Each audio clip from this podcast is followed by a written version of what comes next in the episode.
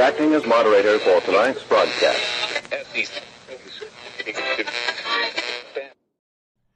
I'm your moderator, Chris Paul. Let's be reasonable. Well, I hate to burst your bubble, but bubbles are made for bursting. It's high noon for Thursday, July 8th, 2021.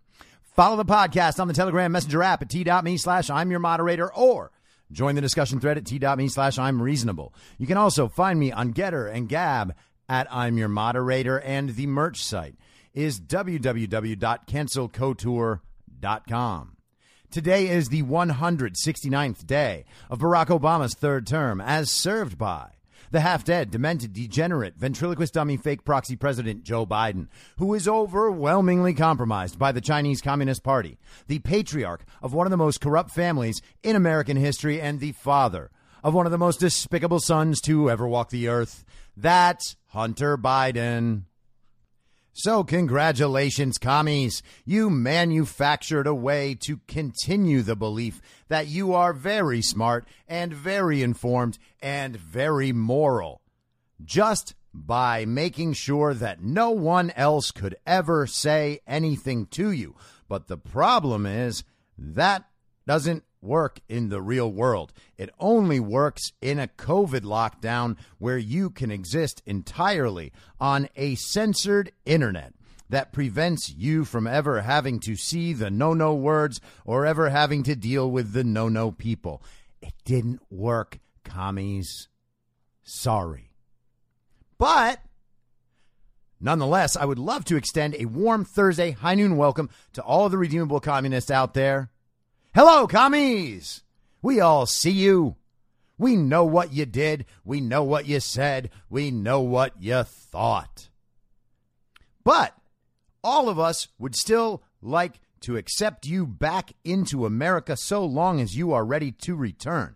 And the way to return is to simply migrate back by abandoning all of the very stupid and evil, child brained communist ideas you continue to hold despite mountains and mountains of evidence that everything you think and say is wrong.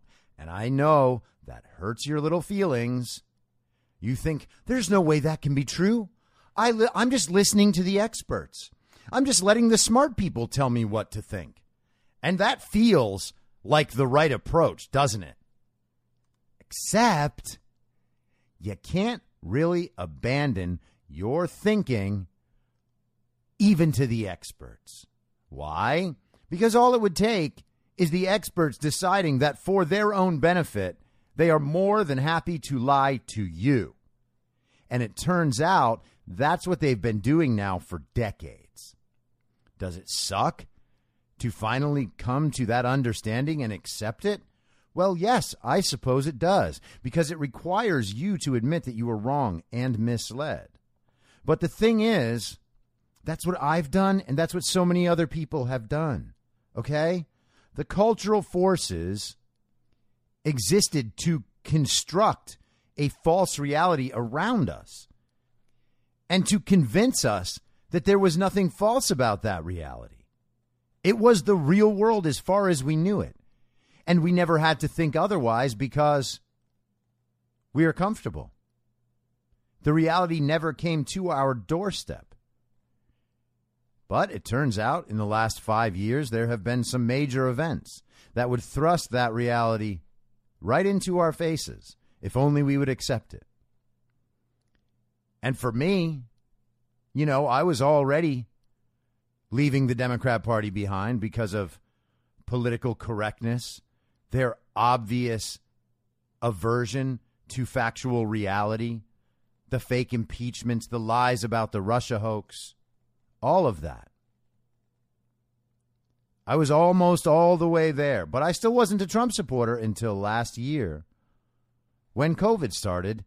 And just by simply following the actual data, people who are doing actual data work and talking about how viruses work, I realized that, wait a second, what the government is doing and what we're being told, these policies, these restrictions, these aren't aimed at saving real people's lives.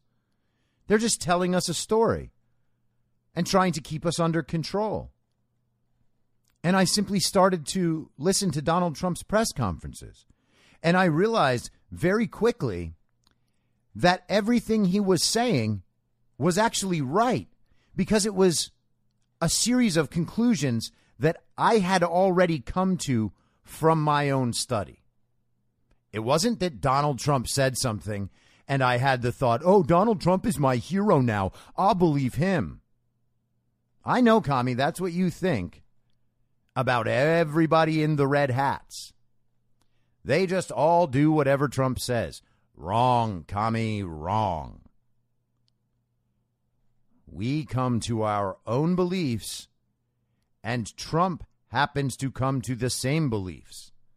If I realize something is right, and then Trump says it in a press conference, that doesn't then become me listening to Trump. That becomes Trump agreeing with what I already know to be true. And if Trump is saying the things that I already know to be true, then I can trust that he actually knows what's going on. Unlike Nazi doctor Anthony Fauci. We talked earlier this week, I played a clip of Anthony Fauci discussing how if you were in an area that had low vaccine prevalence, it would be a good idea for you to wear a mask around other people. He didn't indicate whether or not those people might be vaccinated or whether or not anyone at all actually had COVID. Of course not. He's just concerned about the prevalence of vaccines. And if there aren't enough people who have taken the vaccine in an area, that's considered a danger zone. Highway to the unvaccinated area. Yeah. Scary down there, down that highway. It's more like a highway to hell. Okay, now I'm pressing it. I, under, I understand. But Nazi Dr. Anthony Fauci said in that clip that it doesn't actually matter if you're vaccinated or not, even if you're fully vaccinated, if you are in an area of low vaccine prevalence, then you might want to mask up at your events, even though masks don't do anything.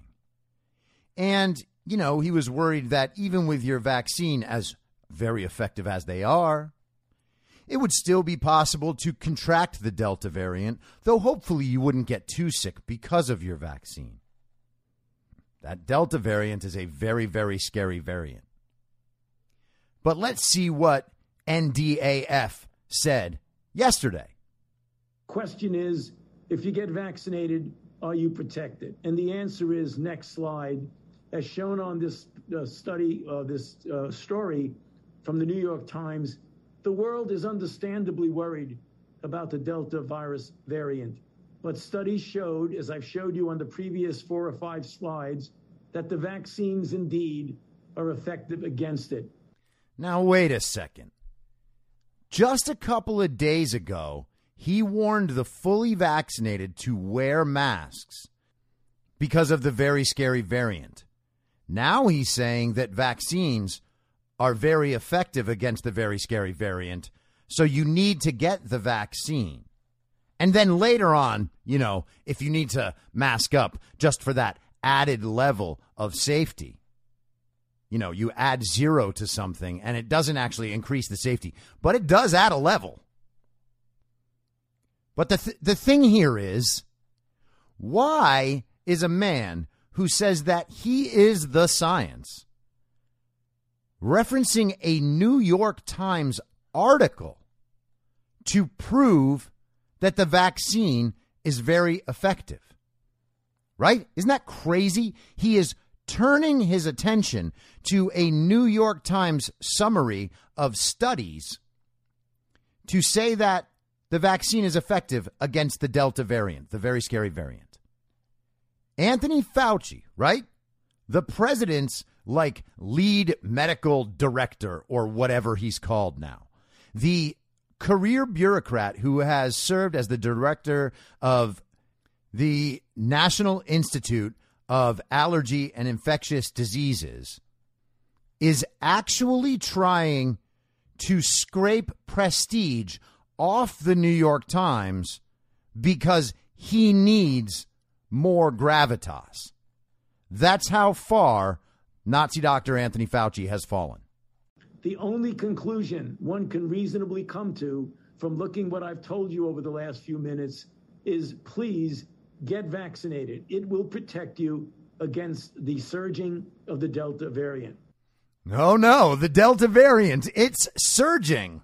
The very scary surge of the very scary variant should be very scary to everyone, which means you need to go get the very effective vaccine that is also very safe and doesn't kill anyone except for those 6,000 people. You know, and if the statistics are right and only about 5 to 6% of the COVID deaths are actually purely from COVID, I guess that would mean out of 600,000 deaths, only really 30 to 36,000 of them were from COVID. And that's over what, 18 months. And the vaccine hasn't been around for nearly that long, but that's already killed 6,000. And that number continues to rise all the time. So, in terms of very dangerous, which one should we take, Anthony? Which one did the New York Times say? Can you look that up for me, Nazi Dr. Anthony Fauci? Uh, and how many people? Under the age of 70 have died from COVID. You know, the pure stuff. Just COVID. Not COVID while having a motorcycle crash. Not COVID while having a heart attack. Just COVID. How many of you got there under 70? Because you're telling children to get vaccinated, even though we know it causes heart inflammation. And even though we know people that age can totally die from the vaccine, even though there's absolutely no chance they could ever die from COVID. So, why are you still trying to get everybody to take this vaccine that you say works very, very well, but not well enough to stop using a mask that doesn't work at all? Got it? Makes sense, right? I explained the whole thing. Now you're like, oh, yeah, totally. That makes sense. This guy, man, this guy, Anthony Fauci, he just makes sense all the time. As long as you don't put any of his statements next to any of his other statements. And you know what's a little disconcerting about Anthony Fauci's very safe and very effective vaccine against the very scary variant is that the Delta variant is no longer the only very scary variant. On Monday, I noted that the New York Post had a report about the Lambda variant because they are just making their way through the Greek alphabet right now. It's kind of like a hurricane season.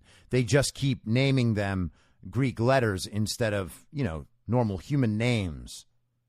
I wonder, though, once we get past Omega, whether we'll just start naming them the same way we name tropical storms. We're going to have like the uh, Thaddeus variant, or perhaps Greg. yeah, I came down with a case of the Greg. You know, I got that Greg variant. Thought I was all good with the uh, full vaccination, but here comes Greg. Oh my God, this is so stupid, but it's actually stupider than that. So, yesterday, Fauci is reassuring everyone that the very safe, very effective vaccine works very, very well against the very scary variant. Got it? But he's at least one variant behind, right? Because now we have Lambda, and that has to be very scarier. But the thing is, yesterday in the evening, the New York Post came out with another very scary variant. And this one, naturally, is called Epsilon. And I've put these two headlines right next to one another in the info stream, t.me slash I'm your moderator. You can go look at this. It's incredible. Two days apart. And they have introduced two new variants, neither of which is the very scary Delta variant. In literally four days' time, we've gone from the very scary Delta, Delta variant to the very scary Lambda variant to the very scary Epsilon variant. I wonder if this pattern, this process is going to pick up speed even further. Like we could be at Omega by next Tuesday. They're just going to come up with a new variant each day from another very exotic place around the world. And the variant will be very scary because otherwise it wouldn't be a variant. It would just be regular old COVID. Oh, it's COVID is very slightly different. Oh, that's interesting. Does the vaccine still not work against it? Oh, it doesn't? Okay, cool. Are they still going to say that the vaccine works against it? Yes? Got it. But first, they're going to say that the vaccine doesn't work. Just like these New York Post headlines, right? Mondays. Fears arise that Lambda COVID 19 variant from Peru may be resistant to vaccines. That's Monday. Wednesday? California Epsilon strain of COVID 19 could evade vaccine, study says. And let's see what the very astute science writers at the New York Post have to say about the very scary variant. Very scary variant number three this week. A new study has found that COVID 19 vaccines may be somewhat vulnerable to the California Epsilon strain of the virus. The variant has three spike protein mutations it uses to weaken current vaccines by up to 70%. Oh, it got an upgrade? Now it's able to weaken the vaccine? Really? That is that's amazing. According to researchers from University of Washington and the San Francisco-based lab Vir VIR Biotechnology, and what does Vir Technology do? Oh, well, they have an antibody treatment for COVID 19. I wonder if it's to their benefit to show that the vaccines are not entirely effective against variants. Huh. I wonder if they have statements about their antibodies working against all the variants. This is from the investment website, The Motley Fool. In in vitro studies, quote, it retains activity against all known variants of concern, including the emerging variant from India, Scangos said regarding their drug sotrovimab. And Scangos there is George Scangos, their CEO. They also say that the data show sotrovimab maintaining activity against the Brazilian, California, India, New York, South Africa, and UK variants. Isn't that amazing? Congratulations, guys. So the vaccine might not work according to your study, but your antibody treatment definitely does. Got it. So totally reliable information here. Now, it's funny that there's a California variant because they are the most likely people in this country to just reapply restrictions to themselves. Even if Gavin doesn't do it himself, the citizenry of California will go mask up on their own and then try to shame everyone else into doing the same thing. And they'll eventually get that high enough and hopefully shame one another into staying home all the time. That's for sure the goal. Let's not kid ourselves. And ultimately, they're going to have to convince some dumbass commie state in this country to start doing that if they want to try to lock down the rest of the states again. You have to think at this point, they're just throwing variants against the wall and hoping that something sticks. They're hoping that some very scary variant becomes very scary enough that a whole bunch of child brained communists will successfully lead the country back into ruin, just as we were last year. Remember, according to the plan, the global reset agenda, and all of the scenarios they played out, we are still supposed to be locked down right now. In fact, we are supposed to be leaning into the lockdown so much that we create a new normal that we all expect to be isolated creatures for the future, for forever, really, if they get what they want. Because how do you stop them? Once they have censored everything, once they keep us in our homes, once the society agrees that it's okay to send government agents door to door to stick an experimental gene therapy in the arms of the citizens. Imagine they had actually gotten what they wanted and that Donald Trump wasn't in there to stop that plan and to ruin their plan. This is why we see them going so insane right now. And I'm not sure if I've shared this before, but I often toy with the idea that Operation Warp Speed, the name is, you know, obviously related to the speed at which they developed the vaccine, but people have implied uh, uh, other meanings to Operation Warp Speed. What really is Operation Warp Speed? And part of me thinks that Operation Warp Speed was Trump forcing their hand, forcing this undeniable acceleration of all of their worst plans, right? He has put them in position where they have to do all of this totalitarian bullshit like in a much more condensed environment. Remember, Hillary was supposed to win in 2016. So just Trump winning put their plan on hold for four years, right? And now they're frantically trying to make up for all the things that Trump slowed down. They thought the pandemic was sure to do that. And, you know, they're going to try the same thing with the cyber pandemic that Klaus Schwab is always talking about. They're running a simulation of it at something called Cyber Polygon 2021. And all of this is quite obviously little more than a quest for control and domination. And so I wonder if the warp speed isn't the pace of change that they would have to successfully put over on society to catch back up with their plan. And at that pace of change, the plan is going to become obvious to everyone as it is doing now. You know, I talked yesterday about how concerning it is that they are planning to go door to door. But I'm not entirely convinced that's actually going to happen, right? We also discussed things like vaccine passports.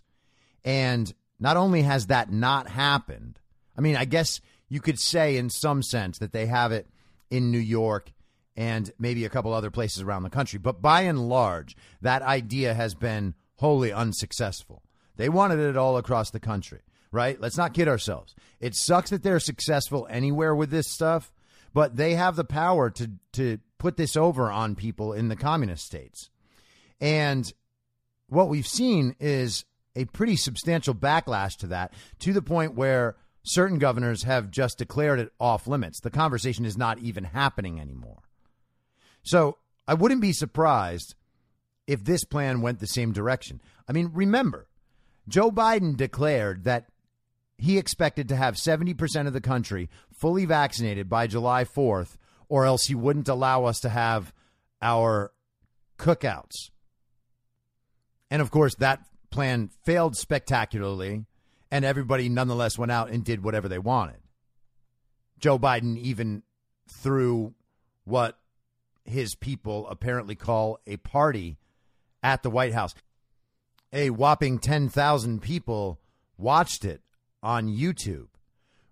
And 10,000 people watching a live presidential event is something that happens within the first 30 seconds of a link to a Trump event being posted for the first time. Trump could be four hours from taking the stage, and there would still be 10,000 plus people with a window open in their browser for that live event to start.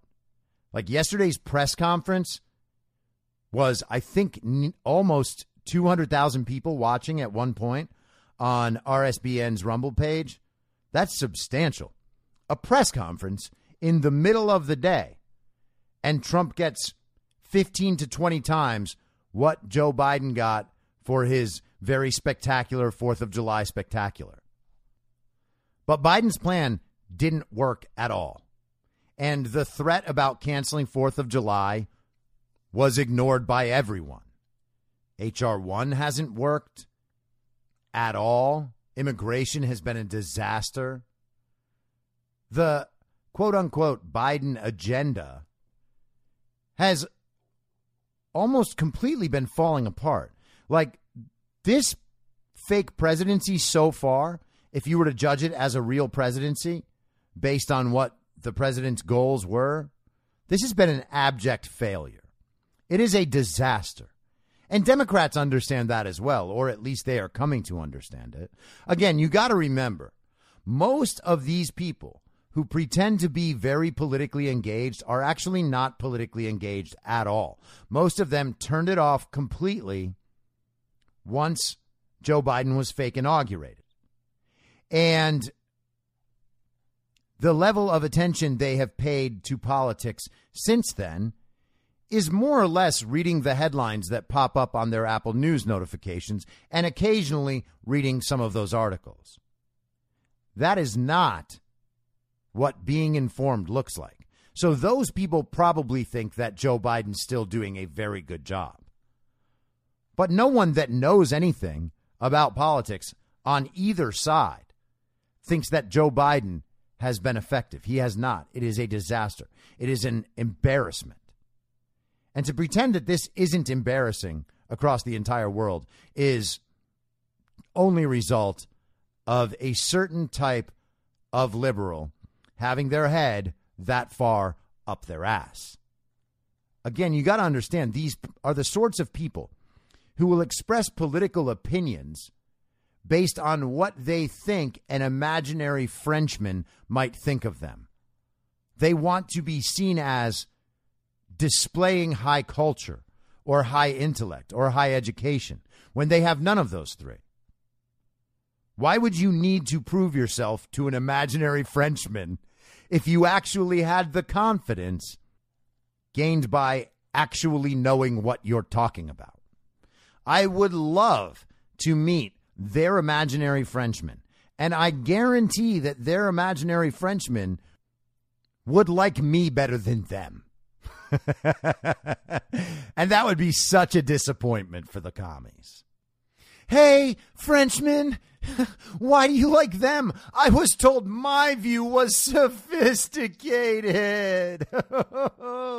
it's not, commie. Wrong again, commie. Your view is not sophisticated, commie. Your view is not sophisticated and it is only shared by other people whose entire education consists of reading headlines that they are consistently supplied by a news aggregator that has the same exact goals as the rest of our CCP captured elite institutions. Sorry. But let's check out more COVID related communism. I wonder if you can answer that criticism. It's none of the government's business knowing who has or hasn't been vaccinated. What do you say? Brianna, uh, perhaps uh, we should point out that the federal government has had to spend trillions of dollars to try to keep Americans alive during this pandemic. So it is absolutely the govern- government's business. It is taxpayers' business if we have to continue to spend money to try to keep people from contracting COVID and, and helping reopen the economy. And so it is our business to try to make sure Americans can prosper, Americans can freely associate and knocking on a door has never been against the law. You don't have to answer, but we hope you do because if you haven't been vaccinated, we can help help dispel some of those rumors that you've heard and hopefully get you vaccinated. All right, you got that? That is Health and Human Services Secretary Xavier Becerra on CNN.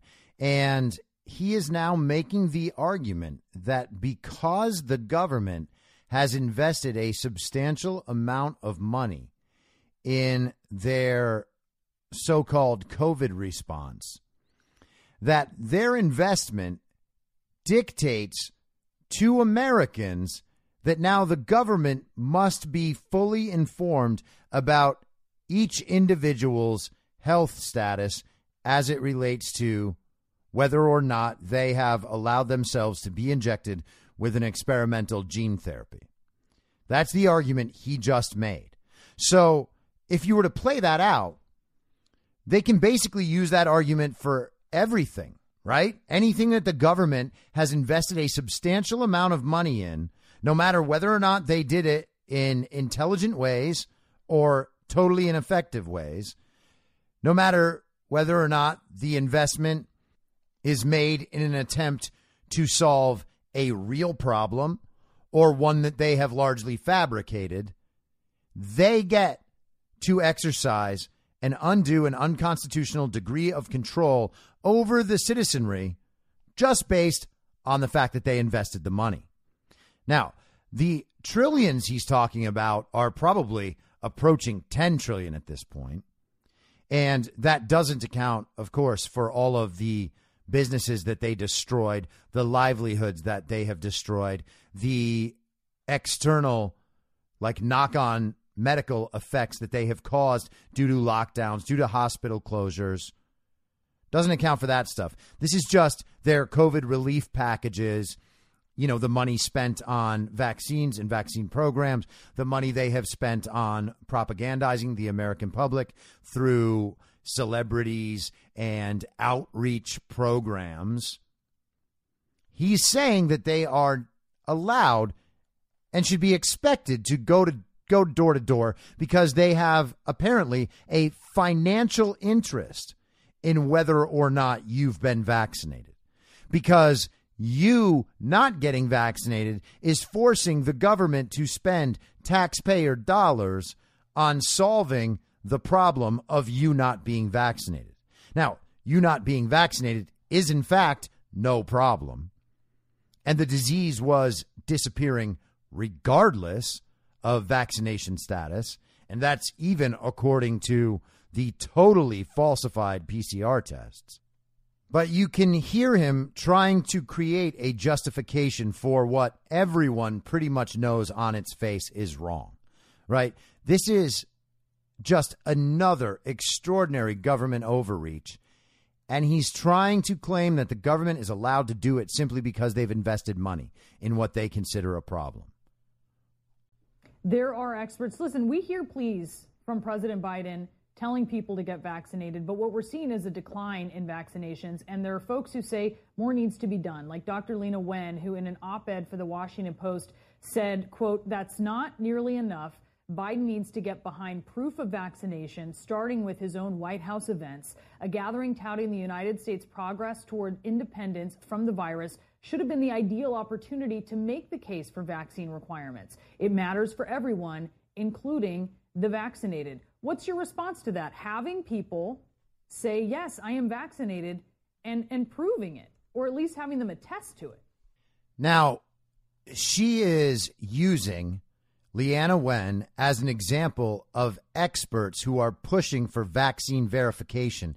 And she's saying that Joe Biden missed this great opportunity at his very popular 4th of July party to make sure that everybody there was verified as vaccinated. And the expert she's using is Leana Wen. Leana Wen is the former president of Planned Parenthood and now she is a Washington Post eh, columnist and a CNN medical analyst. She is also the crazy woman responsible for this clear to them that the vaccine is the ticket back to pre-pandemic life.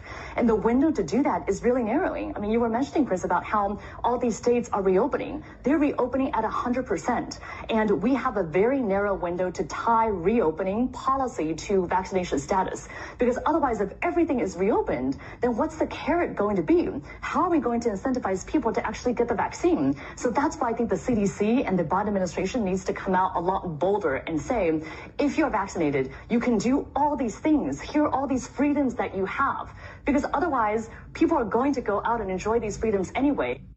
That was from April 1st. Leana Wen was expressing that if the government just allowed everybody to go back to normal life, then they would do that, realize everything is okay, and then not get vaccinated.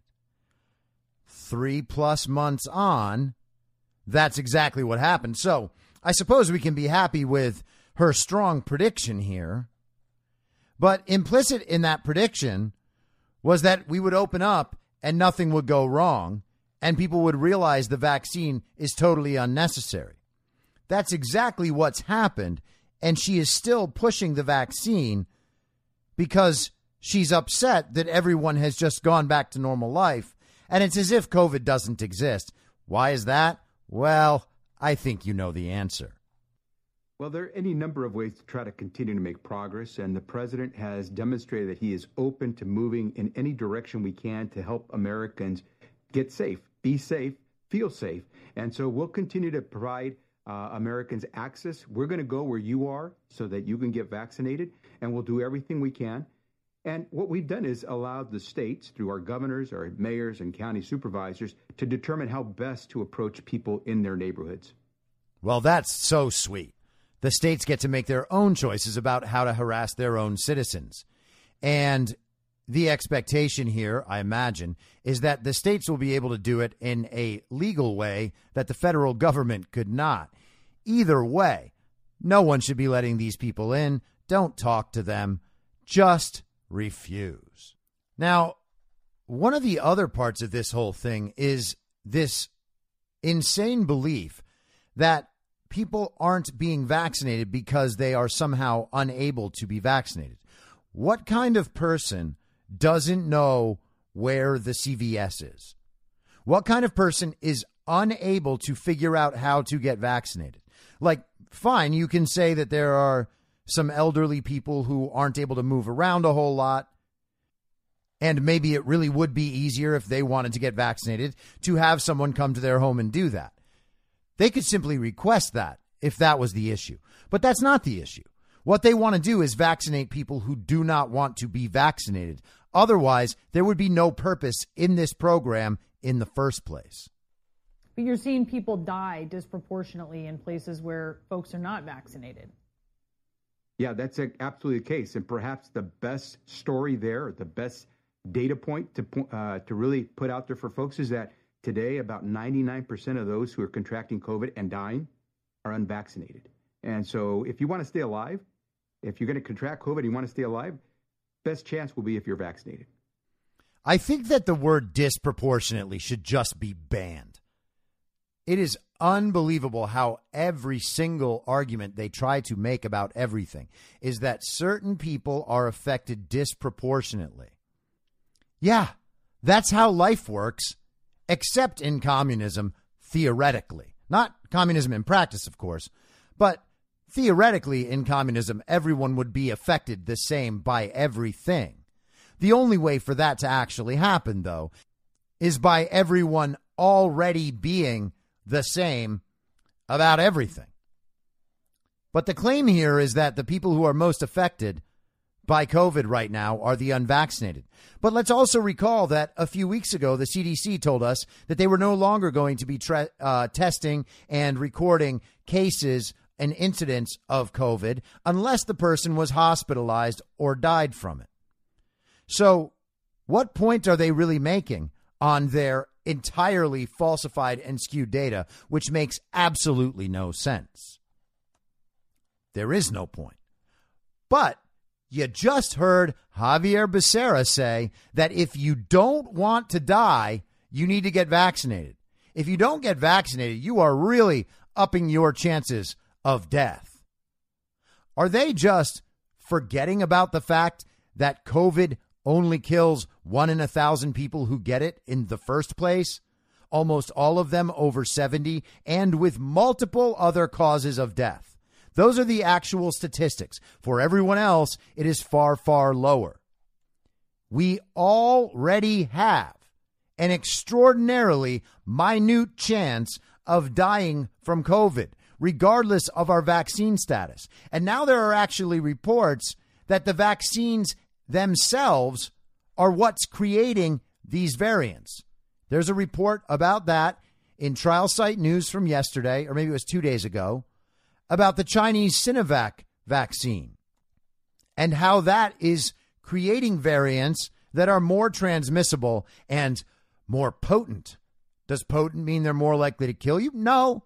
It just means it's more likely to affect you through your vaccine. It's going to break on through to the other side of your vaccine. These people are insane. Stop listening to them. One person who is far less insane is Rand Paul, who yesterday tweeted out that he plans to, when the Senate resumes session, do away with the mask mandates on planes. And that cannot come soon enough for the people who have to travel often. I don't travel often, but the few times I've I've had to do so and I've had to wear one of those, you know, real masks, aka not my bandana that counts as a mask everywhere even though it doesn't do anything. When I have to wear one of those masks that actually like covers your face, one of those fake medical masks, that experience is awful. I don't know how anyone deals with that especially all of these so called essential workers who have had to wear this shit for 15 months now. I genuinely feel for them. But on the other hand, they need to stand the hell up for their own rights or leave those jobs. Now, changing subjects quickly. I should have said this right at the beginning. So, yesterday, I discussed reports that the wife of the Haitian president who was assassinated was also herself assassinated. Okay. There were initially reports that she had eventually died as well. It turns out she has been transferred to a hospital in Miami and is still alive. So hopefully she experiences a full and speedy recovery and is able to tell the story about what must have been an unimaginable, horrifying tragedy. Now, let's turn to the son so despicable that he is a never ending supply of awfulness, Hunter Biden. There is a story in the Daily Mail today about Hunter's art. Here is the headline, and this is by Geoff Earle. Revealed the White House helped Hunter Biden reach deal to keep buyers of his paintings listed for up to $500,000 confidential so they could avoid ethics issues. Got that?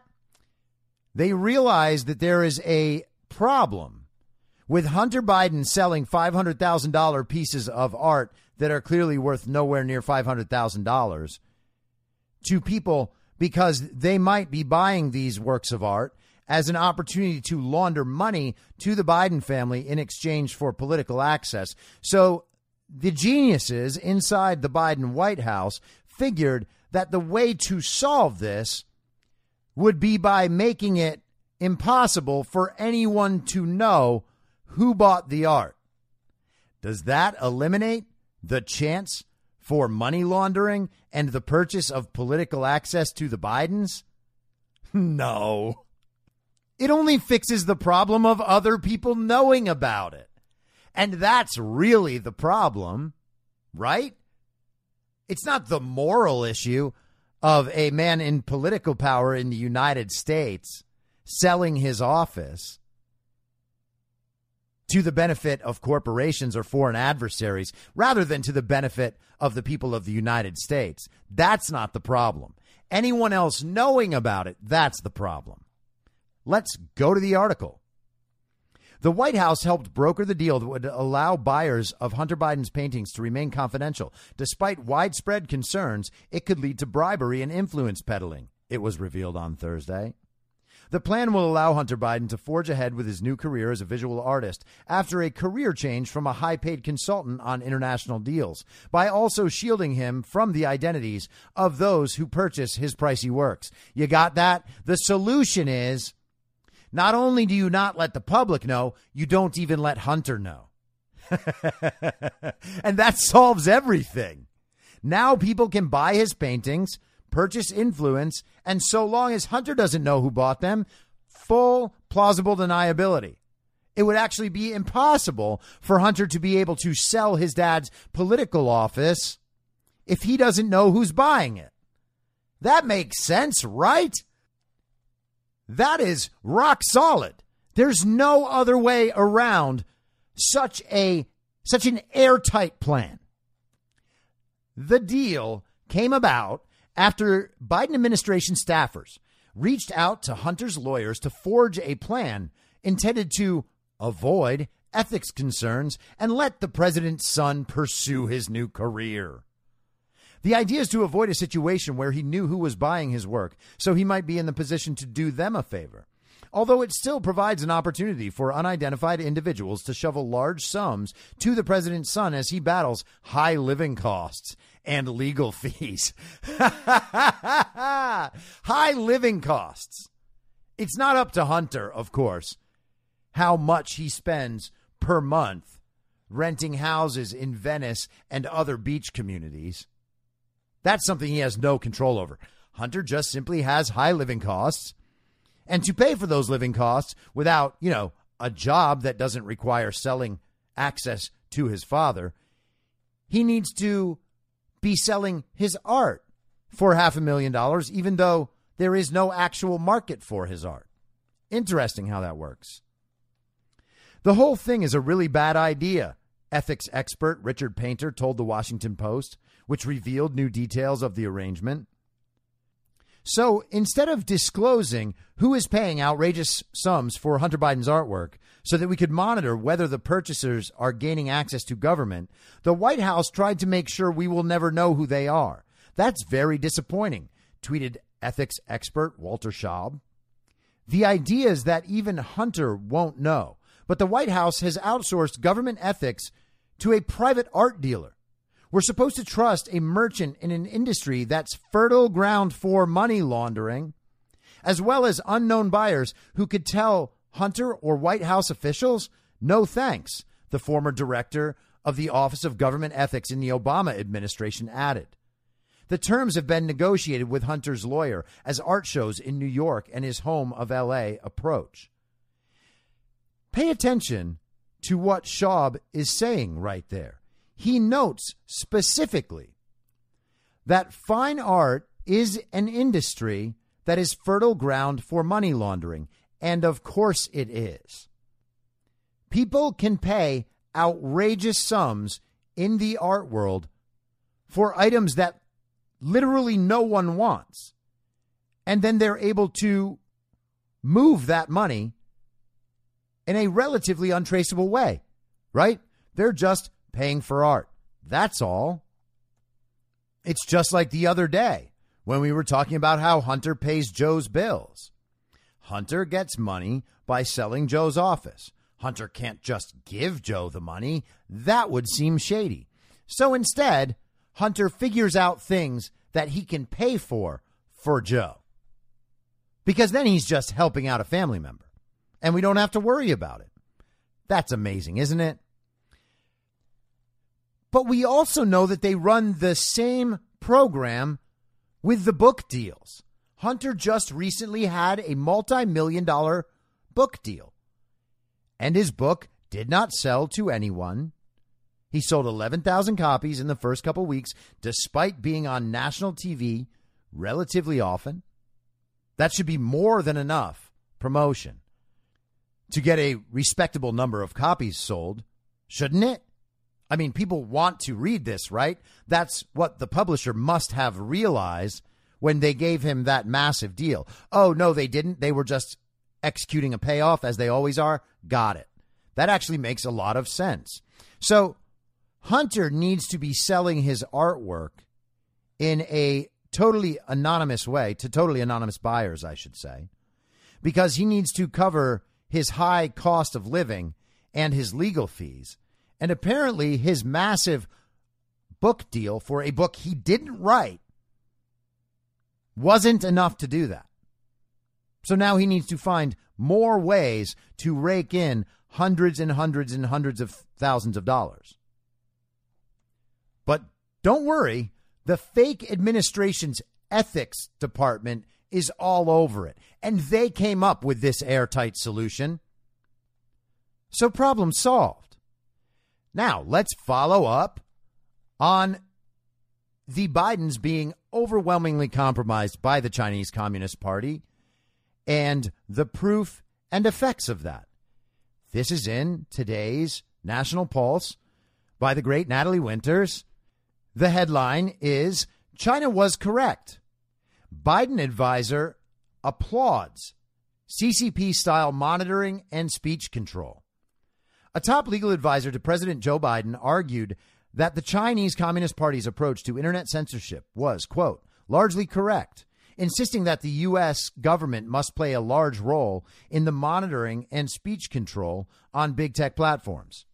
Harvard Law School professor Jack Goldsmith tapped for the president's exploratory commission on reforming the U.S. Supreme Court, argued in an August 2020 Atlantic op ed that in the debate over freedom versus control of the global network, China was largely correct and the U.S. was wrong. That was a direct quote.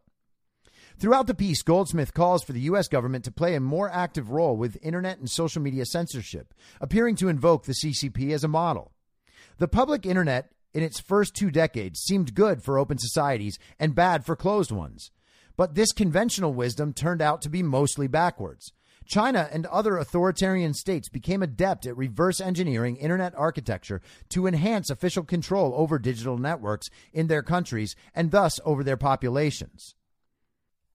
Significant monitoring and speech control are inevitable components of a mature and flourishing internet, and governments must play a large role in these practices to ensure that the internet is compatible with a society's norms and values. Goldsmith, an alum of the George W. Bush administration, asserts. Oh, that's so weird that people in the George W. Bush administration are also global communists. You would have never thought that. What with George H.W. doing so much to expand Chinese power and the Chinese American relationship, only to our benefit, of course. Goldsmith also praises big tech's handling of COVID 19, which includes the covert installation of tracking programs and censorship of stories promoting the now widely accepted link between the virus and the Wuhan Institute of Virology, as demonstrating an enormous public good. Isn't that great? Just another Biden guy doing whatever he can to eliminate freedom of speech because freedom of speech is the biggest threat to the illegitimate regime. It's also interesting to note at the beginning of that article, it's mentioned that this same person is on the commission on reforming the U.S. Supreme Court. And by reforming, they mean packing the court. Now, one last commie before we go, and a hat tip to Kyle Becker, who has been doing great work. I post his stuff occasionally on the Telegram. You can find him through there. He caught this gem from former Democrat Communist Party Congresswoman Donna Edwards. Well, and, and Donna Edwards, I mean, this political stalemate on voting rights legislation is because congressional Republicans, uh, you know, have blocked it. And the reality is reforming the filibuster doesn't seem like an actual possibility right now with the votes in the Senate. I mean, what, what can the president actually do here? Well, you know, for uh, for Democrats, I mean, it is both a moral crisis of you know black voters, minority voters um, being uh, really shut out of um, you know of the process, but it also means that it's a political crisis for Democrats. Um, these rules, these restrictive rules that are being put in place in the states, are um, such that it could really cost Democrats seats in the House and in the Senate. I mean, that is how serious it is. And so I think that uh, there's going to have to be a level of urgency raised um, by the White House, by the president, um, by the vice president around the country, both an inside and outside strategy um, that is going to lift up uh, the need to do voting rights, not in a year, not down the line, but right now. And I don't know that I've seen that urgency yet. I hope I will see it coming out of the White House from this meeting uh, today. Uh, but, you know, some of these Democrats just have to get on board. And you know, Republicans are not going to come on board. We know that. And so let's stop existing in that fantasy world and get down to the business of passing legislation that is going to make it um, easier and not more difficult uh, for voters to cast their votes come so, uh, the following Donna, elections. I mean, That is just a gem. She notes that there is a moral crisis afoot by keeping black and brown people away from the polling booth.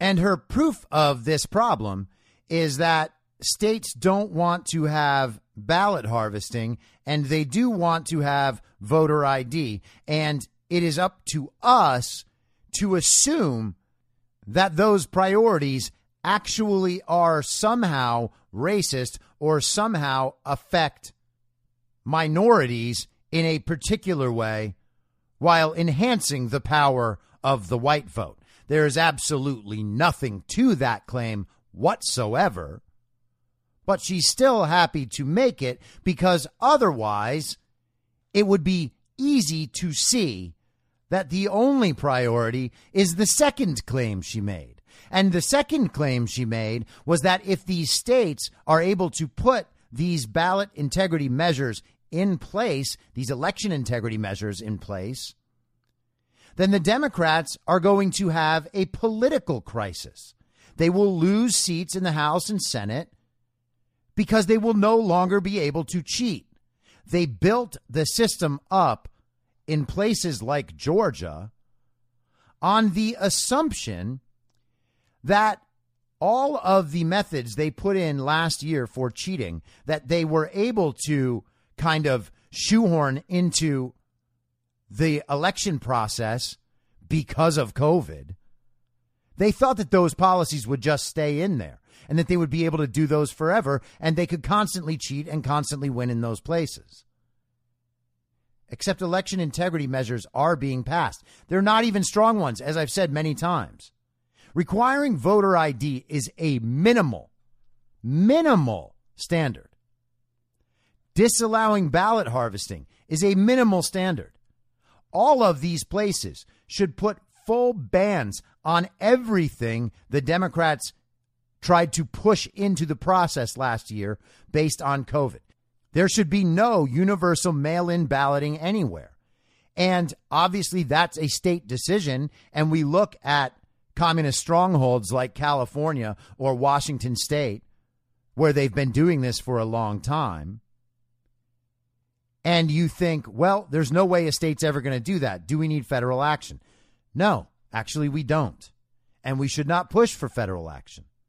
What we need is full forensic audits of those states. Because if we get full forensic audits of those states, the idea that they are these extraordinary Democrat Communist Party strongholds will go up in smoke. There are actual ways that this stuff can be taken care of through the normal process within these states. But that requires free and fair elections, which those states refuse to have. There is actually a reason why those states have such loose election standards. They vote them in. These states put these in place.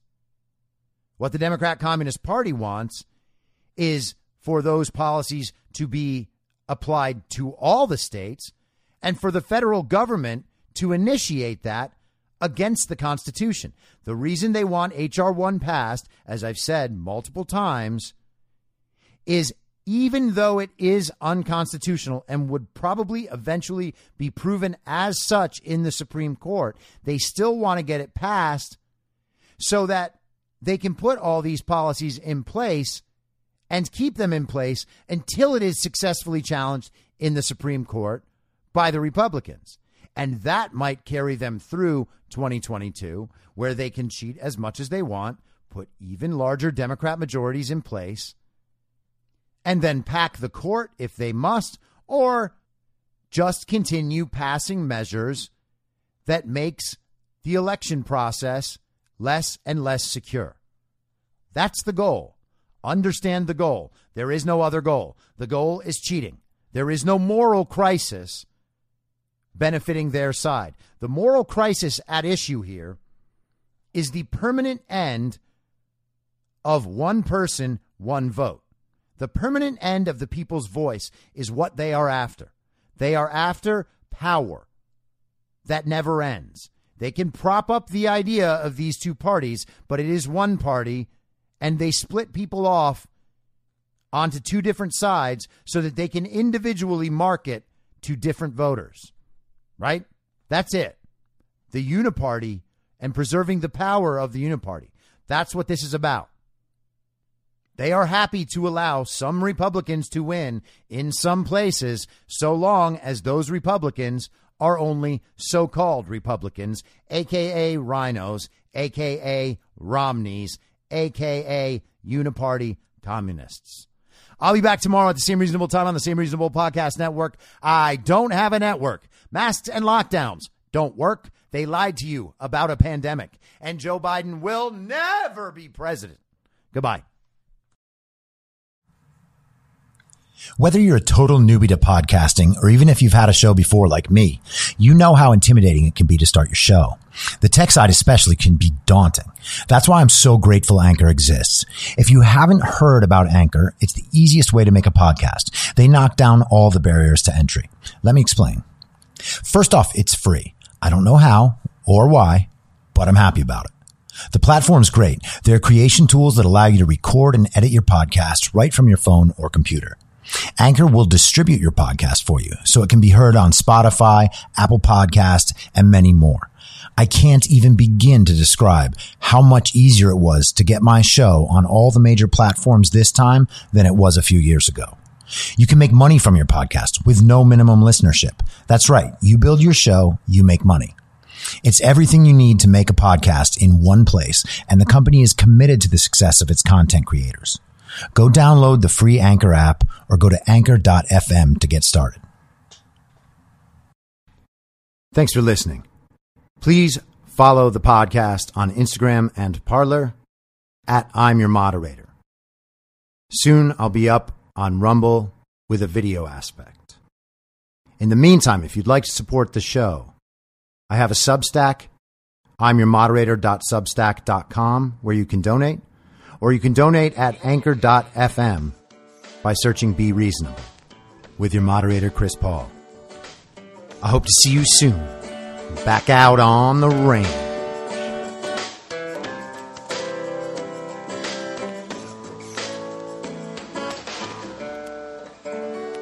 Acting as moderator for tonight's broadcast.